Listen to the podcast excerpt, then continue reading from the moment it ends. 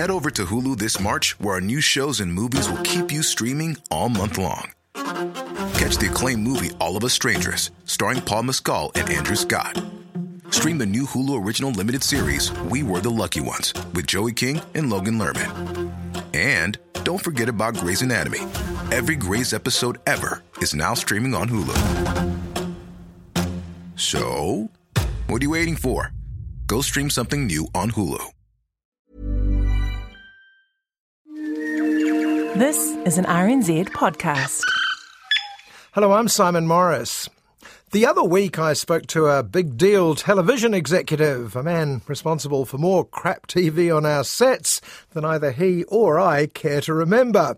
To be fair, he's provided an equal number of classics, I'm sure. But he made a very good point when he told me there's no exercise quite as pointless as trying to argue with the taste of the public. In show business, the public is always right. Their choices may not be your choices. They may not even be their choices in six months months or so. But those are the tickets being sold right now.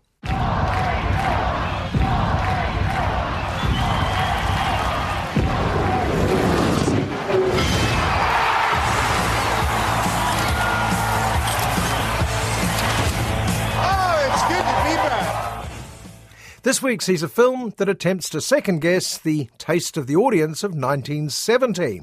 Misbehaviour is a potentially fascinating, lightly fictionalised story about that year's Miss World pageant.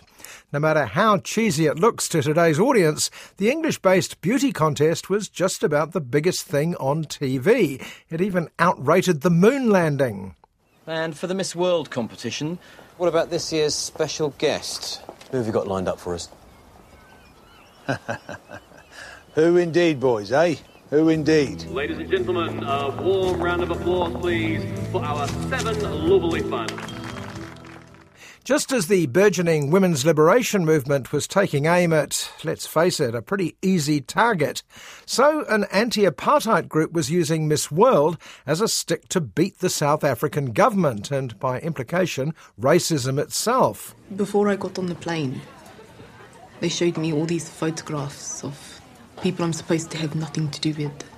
What kind of people? Certain journalists, a man called Peter Hain, political people. Political activists tend not to take on faceless multinational corporations or governments and their armies. They prefer to target things like Miss World or sports events or rock tours because they're popular. People like them and therefore they'll be upset when they're disrupted. The downside is that by trashing the public's amusements, you can come across as pompous middle class killjoys, until history catches up with you, of course. Do you have any other ambitions? Actually, I've always wanted to work in broadcasting. Sounds as if you're after my job. Perhaps you should be the one interviewing me. I'd love to. On, on second thoughts, you look like the sort of person who might get my secrets out of me.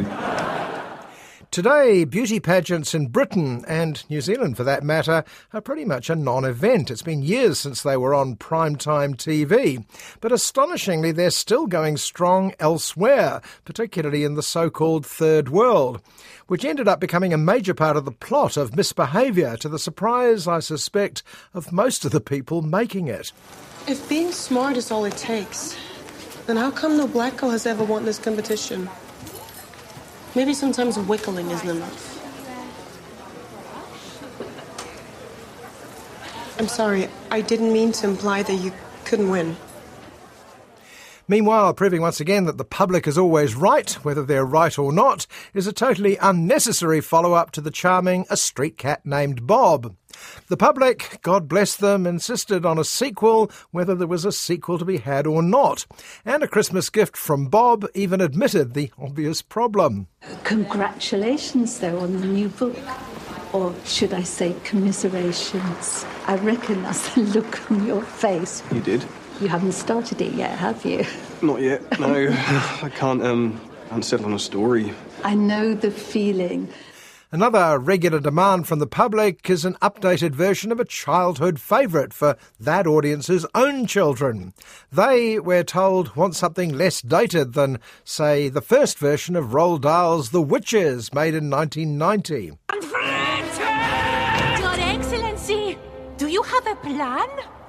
How can we possibly wipe out every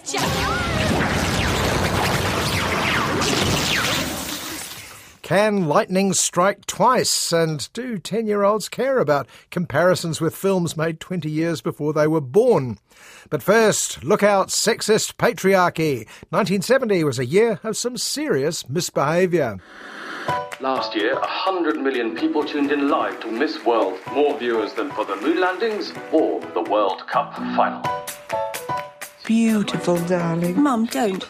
You and your sisters used to love playing Miss World. We also like to eat our own snot.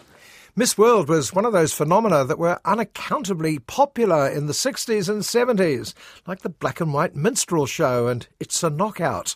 The myth was that mostly men watched Miss World, but that's simply not true. Everyone watched it, none more than young girls and their grandmothers. Miss World rehearsals are underway. Alphabetical order, come on. Yugoslavia. What are you doing up here? That's A. For all the fact that it almost literally objectified women, stand where you put, now go over there, it also offered an opportunity for people with few other advantages in life to go somewhere and be someone. Well, that was the fantasy being sold by Miss World showrunners Eric and Julia Morley. They must have no defects. And if they're not pretty much 36, 24, 36, come on, the curves won't be in the right places. But we really believe beauty isn't just skin deep. The girls also get marks on charm, grace, deportment. Swimsuits. But by 1970, winds of change were starting to blow over the catwalks of beauty pageants. Groups of furious women were plotting to take down the patriarchy. Well, I say furious, but people like middle class Sally, Keira Knightley, and Rough Diamond Joe, Jessie Buckley, were having rather a good time sticking it to the man. What next? How about I'm not beautiful, I'm not ugly, I'm angry. Yeah! 1970 was the year it was decided that Miss World had had rather an easy time of it and had some serious comeuppance coming up. The plan was to invade the grand final and take on the Morleys and host comedian Bob Hope where it hurt on live TV. They're turning oppression into spectacle. Let's make a spectacle of our own. We'd infiltrate the theatre. We've just been smoking and watching, like in a heist film. But in fact, Miss World was already having problems, racial this time. It was never a good look for the only contestant from the entire continent of Africa to be the white representative of apartheid South Africa. So the Morleys came up with a solution. Two finalists from that country. The white Miss South Africa, played by Emma Corrin just before conquering the world as Princess Diana in The Crown, and the black Miss Africa South. I'm the first black South African to take part. in. I'm the first Miss Grenada. Ladies and gentlemen, Mr. Bob Hope. The last time Bob guested on this show, he brought the winning girl home with him. In fact, there were several women of colour in the lineup that year, including the exotic Miss Grenada. Gugu Mbatha Raw is perfect as the Caribbean contestant. Beautiful but tough, decent and ambitious. In a just world, she'd be going somewhere. If I win, there will be little girls who might start to believe they have a place in the world. We're black. We're not going to be Miss World. You don't own me. It's not you we're angry at. I look forward to having your choices in life. But it's all just flashbulbs in your face. Not so many flashbulbs for me. Now, the point misbehaviour wants to make is that it's not a just world, except events keep tripping up easy point scoring. We see Sally, the would be mature student, applying to a panel of sexist pigs. We can tell because they're secretly giving her points out of 10. Sally storms off, only to be told in the next scene that she's been accepted. So, you enjoying your seat at the table? Very much. Thank you. I'm starting a women's group every Wednesday. 29 Grosvenor Avenue, Islington. Six o'clock. You should come. I mean, they're either sexist pigs or they're not, surely. And you could say the same thing about the film's punchline, which we're constantly told can't happen because of racism and the patriarchy. In fact, too many targets, including the public's dubious taste, are under attack in misbehaviour. And like real life, they get tangled and contradictory in a way that needs rather a better film than this to make a decent drama out of them. I don't want you to think I'm some kind of brute that doesn't consider the feelings of women. I consider feeling women all the time. Forget this. The events covered here had several ripple down effects on the future, but not quite the ones expected. Certainly, televised beauty pageants in Britain were demoted over the years, but rather more years than you'd expect. It also took another quarter of a century before apartheid was toppled in South Africa. Be the start of something, Bob. But Miss World itself continues to be hugely successful around the rest of the world, despite everything.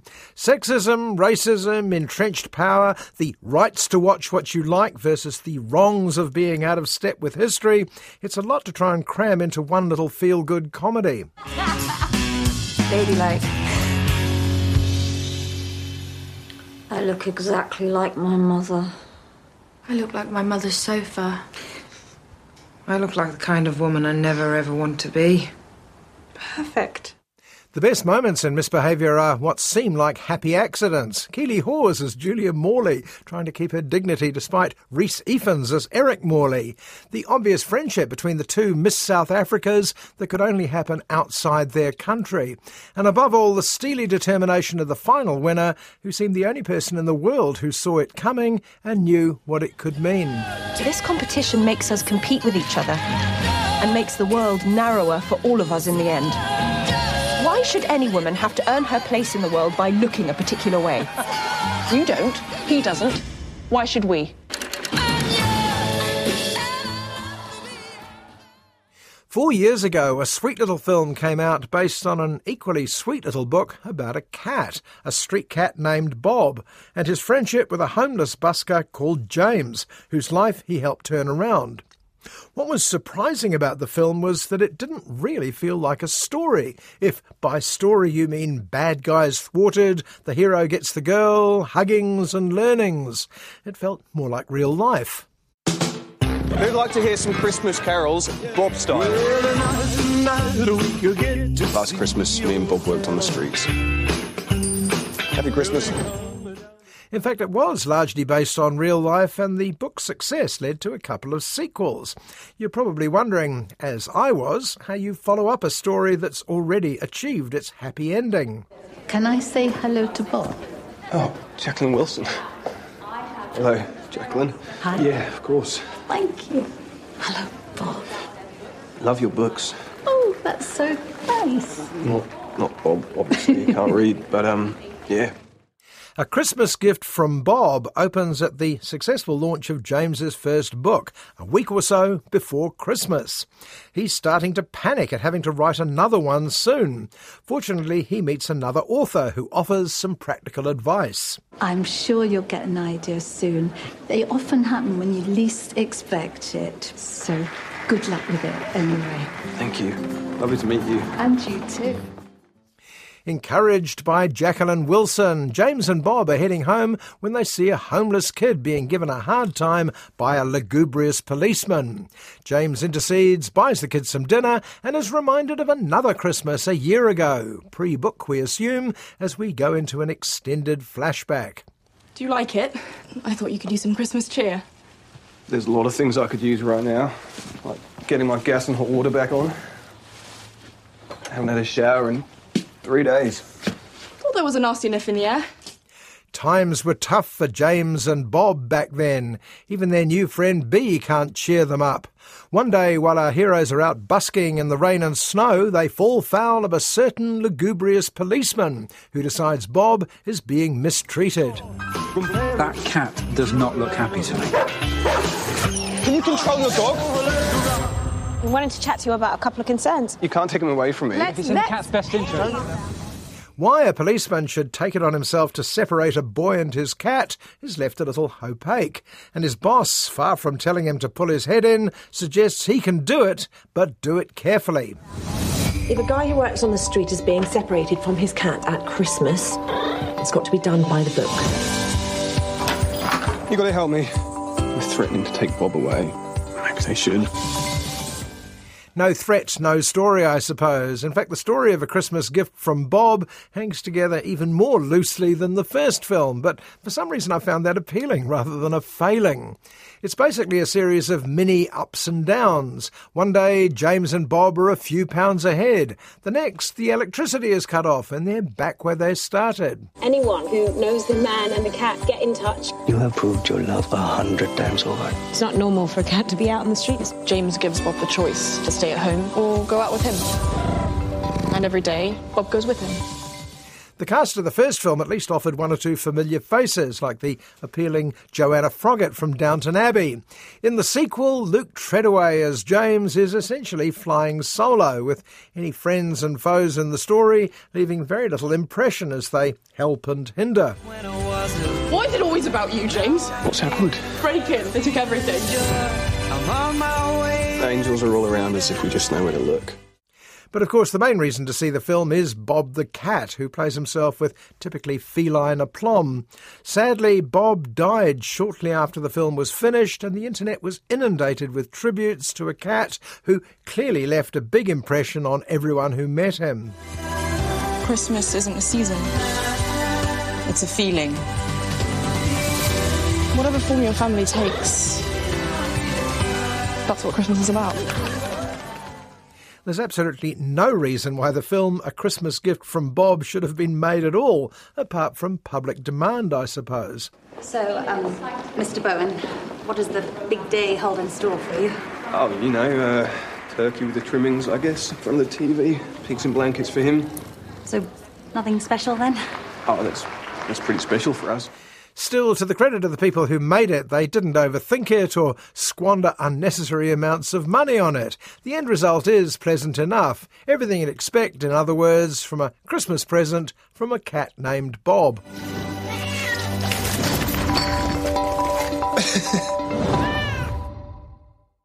When author Roald Dahl wrote for children, he made very few concessions to their sensitivities or those of their parents. If he can take it, they can take it, seemed to be his attitude. Like all great purveyors of fairy tales, from Tolkien to the Brothers Grimm, Dahl knew that kids liked as much scary dark as funny light, and he gave them both in The Witches. Witches aren't really women at all. They're demons in human shape. In every big city, in every small town, they live amongst us. The Witches was originally set in 80s Britain. For some reason, American director Robert Zemeckis and his co-producer Guillermo del Toro have decided to set their film in Alabama in the 1960s. And since they're there, they might as well go black. My story begins when I was a young boy. You'll be comfy here in your mama's old room. I'd do anything for her to be here right now. Grandma was a tough lady with a big heart. There seem to be two good reasons for this. Our hero, a small boy who's never named, is voiced in flashback by comedian Chris Rock, reprising his role in the popular TV series Everybody Hates Chris. And Grandma is played by the always welcome Octavia Spencer, who seems to have a lock on feisty older women in the 1960s, in films like The Shape of Water, The Help, and Hidden Figures. And little by little, she brought me out of my sadness. Now if you feel that you can't go on, darling. I didn't know it. But there was a dark shadow looming nearby. Once we establish that witches are on the horizon, all we need to ask is how big they're going to play it. Well, that question is soon answered when Anne Hathaway is ushered on stage by Stanley Tucci. Witches. They're real. And they hate children. Welcome. setting the controls to outrageous and takes off in all directions, aided by Robert Zemeckis' computerized animation of her hands, feet, and a very big mouth. Anne's contribution, possibly a tribute to Roald Dahl's Scandinavian forebears, is to play the Grand High Witch with a ridiculously over the top Norwegian accent. What would you do if there were mice running all around this hotel?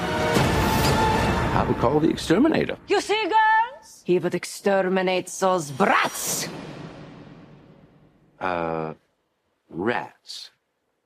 We would exterminate the rats.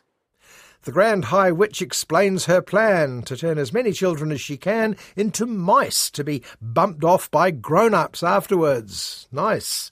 Our hero and his grandma decide to tackle the witches head on. It's unfortunate that before they can take any practical action, our hero himself is turned into a mouse. Fortunately, he has company. Oh,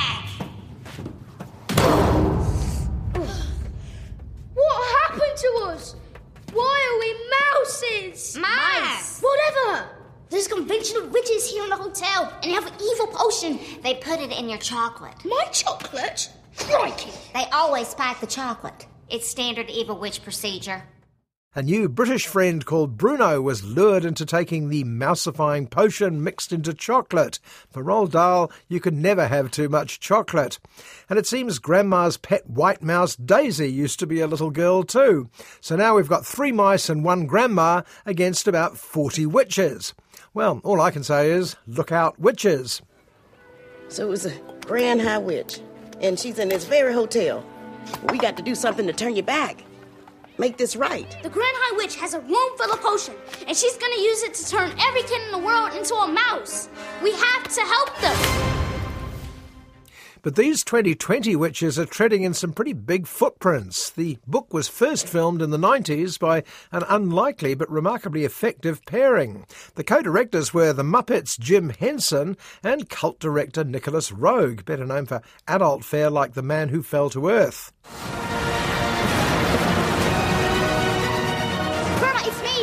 You, boy?